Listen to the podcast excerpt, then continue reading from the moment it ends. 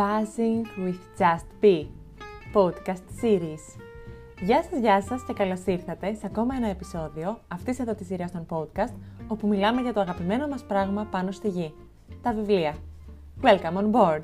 Στο σημερινό επεισόδιο, μιας και είναι το πρώτο για τον τελευταίο μήνα του 2021, του Δεκεμβρίου δηλαδή, θα κάνουμε μια σειρά επεισοδίων λοιπόν που να είναι έτσι λίγο πιο ερωταστικά, λίγο πιο συγκεντρωτικά για τα βιβλία που κυκλοφόρησαν, που διαβάσαμε, που ξεχωρίσαμε ή και που δεν ξεχωρίσαμε τη χρονιά που φεύγει τώρα. Σε αυτό λοιπόν το επεισόδιο θα μιλήσουμε για τα παιδικά βιβλία που κυκλοφόρησαν και διαβάσαμε το 2021 και κάπως τα ξεχωρίζουμε για διαφορετικούς λόγους το καθένα. Να πούμε ότι παρατηρώ ε, τον τελευταίο καιρό όλο και περισσότερους ανθρώπους, νέους, ε, εκπαιδευτικούς, γονείς, φίλους, νονούς, θείους ή τέλος πάντων ανθρώπους που έχουν σχέση με παιδιά να επιλέγουν όλο και περισσότερο για δώρα σε αυτά τα παιδιά βιβλία. Βλέπω όλο και περισσότερους ε, εκπαιδευτικούς να εντάσσουν τα βιβλία και την αφορμή που δίνουν οι ιστορίες των βιβλίων για συζήτηση στην εκπαιδευτική τους ε, διαδικασία, στο μάθημά τους. Βλέπω όλο και περισσότερους γονείς να εκμεταλλεύονται βιβλία για συζητήσεις, για δραστηριότητες. Μην αρχίσω τώρα να λέω τα αυτονόητα ότι τα παιδιά είναι το μέλλον και ότι πρέπει να εκπαιδεύσουμε τα παιδιά για να δούμε αυτή την αλλαγή που θέλουμε και για την οποία προσπαθούμε κάθε μέρα. Παιδί λοιπόν το οποίο μεγαλώνει με βιβλία, μοιείται στο διάβασμα, στην ανάγνωση και αφήνεται σε αυτή τη δίνη, ε, δεν πιστεύω ότι μπορεί να πάει χαμένο. Γενίκευση, μπορεί. Αλλά καλύτερα να διαβάζουμε και να γενικεύουμε παρά να μην ξέρουμε καν πού πολλούνται τα βιβλία. Γιατί δυστυχώς υπάρχουν και τέτοια παιδιά. Εννοείται υπάρχουν μετά και κατηγορίες γονέων που έρχονται και ρωτάνε «Μα καλά, τι πρέπει να κάνω» έτσι ώστε το παιδί μου να αρχίσει να διαβάζει βιβλία. Και μόλις του ρωτάς «Εσείς διαβάζετε στο σπίτι» και σε κοιτάει με γουρλωμένα μάτια και σου λέει «Ε, όχι». Ή όταν βρίσκεσαι μέσα σε σπίτια που μπορεί να κάνεις μαθήματα και τα λοιπά και να βλέπεις τις δραστηριότητες των γονιών που είναι ένα κινητό, ένα τάμπλετ και η τηλεόραση και μετά αναρωτιόμαστε γιατί τα παιδιά δεν διαβάζουν, γιατί τους δίνουμε βιβλίο και το πετάνε ή αρχίζουν και το σκίζουν. Όλα επιστρέφουν και ξεκινούν ε, στον πυρήνα μας, στην οικογένειά μας, ειδικά από τόσο μικρή ηλικία. Θα το πω στην αρχή τώρα, αλλά θα το επαναλάβω αρκετές φορές μέσα αυτό το επεισόδιο. Πάντα να σκέφτεστε την αφορμή που θα σας δώσω το βιβλίο για συζήτηση, τι ερέθισμα μπορεί να πάρει το παιδί από τη συγκεκριμένη ιστορία και πώς εσείς μπορείτε να εκμεταλλευτείτε αυτή την ιστορία για να ανοίξετε έναν διάλογο ή με αφορμή αυτή την ιστορία και αυτό το βιβλίο να συζητήσετε, να κάνετε μία επίσκεψη σε κάποιο μουσείο, να δείτε ένα ντοκιμαντέρ, ένα παιδικό, ένα βίντεο στο ίντερνετ.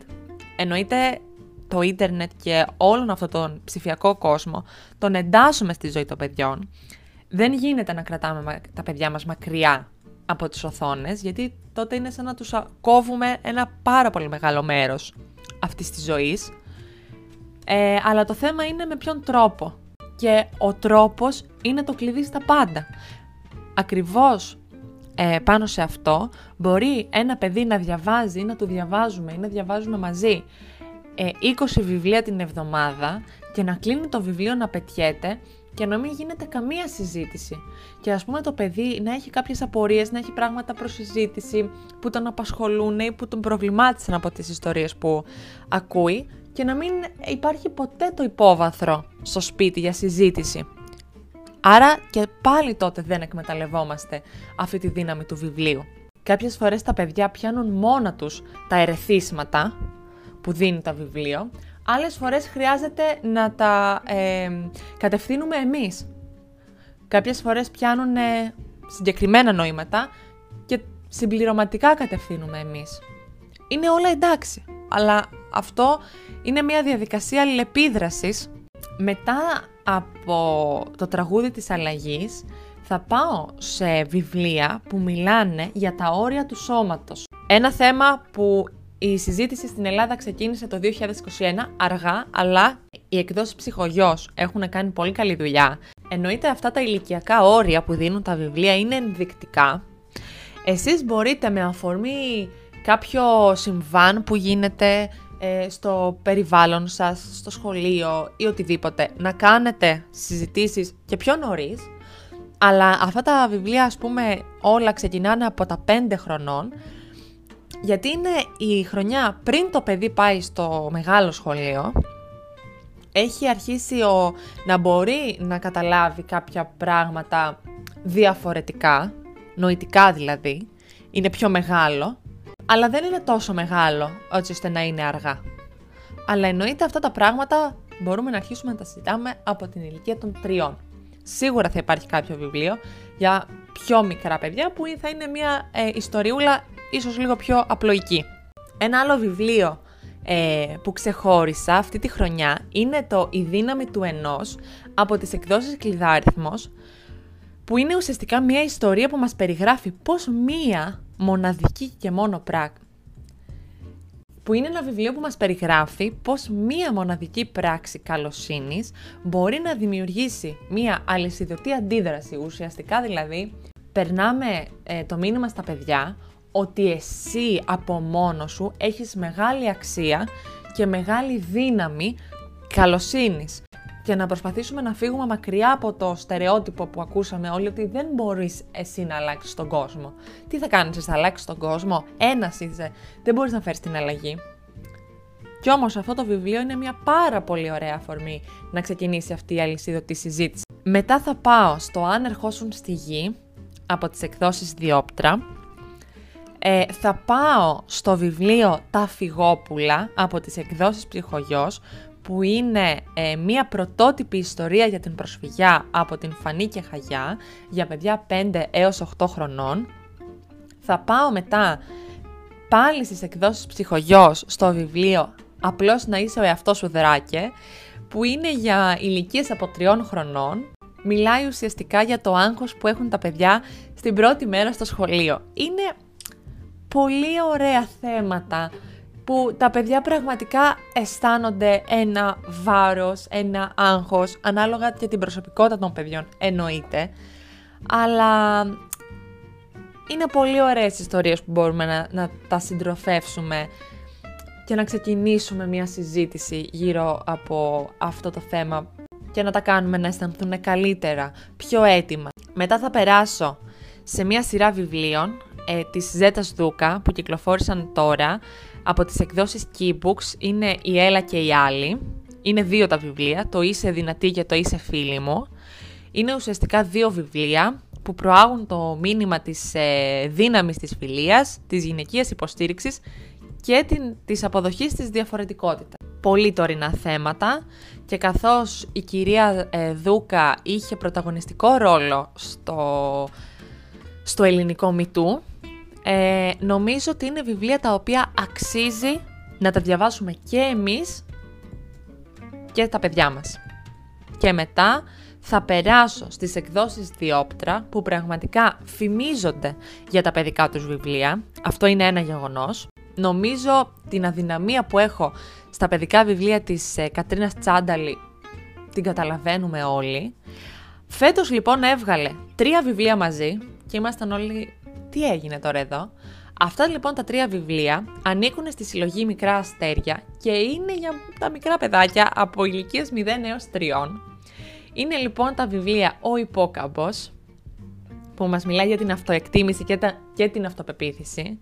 Είναι το Καληνύχτα σ' αγαπώ, με ένα εξαιρετικό εξώφυλλο και γενικά όλη η εικονογράφηση είναι συγκλονιστική, γιατί είναι από την Little Miss Grumpy, την Μαρία Παγκάλου, που κάνουν που από μόνη της κάνει συγκλονιστικά ε, δημιουργήματα, αλλά η σύμπραξη αυτών των δύο είναι πραγματικά ονειρική.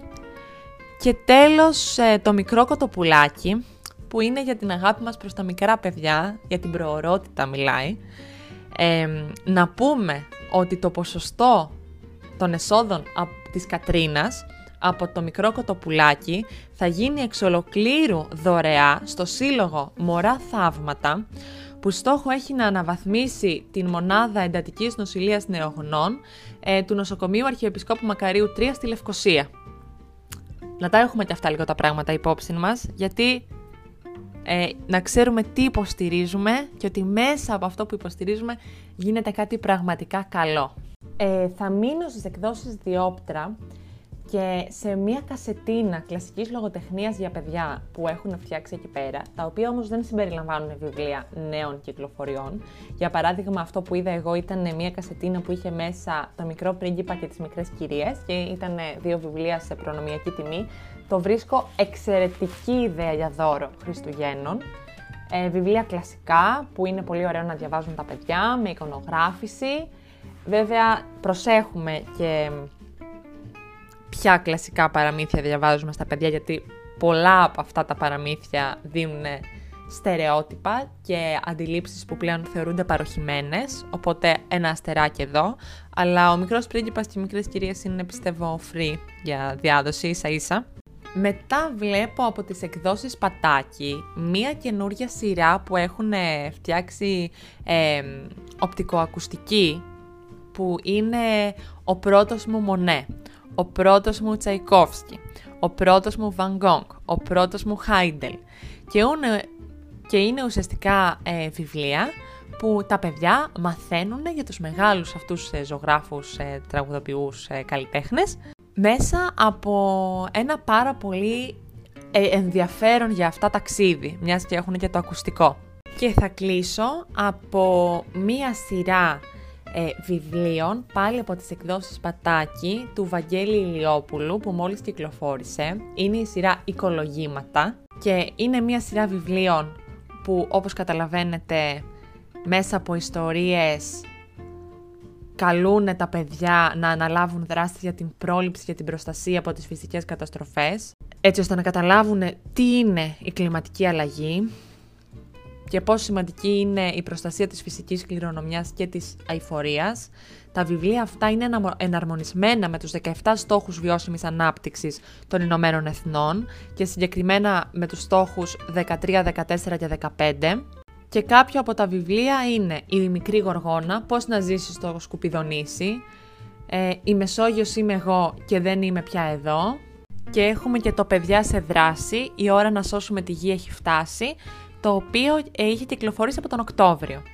Ε, είναι μια σειρά που πραγματικά ξεχωρίζω ε, και προσπάθησα να σας δώσω έτσι μέσα από αυτές τις επιλογές που έκανα κάπως διαφορετικές θεματικές. Προφανώς υπάρχουν και άλλα βιβλία που ξεχώρισαν. Αυτά είναι που έχω εγώ υπόψη μου. Πείτε μου αν έχετε διαβάσει κάποια από αυτά τα βιβλία, γιατί εννοείται όλοι μας διαβάζουμε παιδικά βιβλία. Νομίζω αυτό είναι κοινό τόπο και πλέον μπορούμε να το λέμε χωρίς να νιώθουμε ε, περίεργα. Ή αν έχετε κάνει δώρο σε κάποια από τα παιδάκια με τα οποία συναναστρέφεστε και είστε κοντά κάποια από αυτά τα βιβλία, ε, με χαρά να μου προτείνετε άλλα βιβλία του 2021 που ξεχώρισαν και εγώ τα παρέλειψα. Σας ευχαριστώ πάρα πολύ που ακούσατε και αυτό το επεισόδιο του Buzzing with Just Be. Ε, αν φτάσατε μέχρι εδώ, μην ξεχάσετε να ε, μοιραστείτε αυτό το επεισόδιο με τους φίλους σας. Μην ξεχάσετε να πατήσετε το follow button στην πλατφόρμα που ακούτε αυτό το podcast και εννοείται να μας ακολουθήσετε στο Instagram justbgr για να τα λέμε από εκεί πιο άμεσα. Εμείς θα τα πούμε την επόμενη εβδομάδα με ένα νέο επεισόδιο. Μέχρι τότε να είστε καλά και να χαμογελάτε. Γεια σας!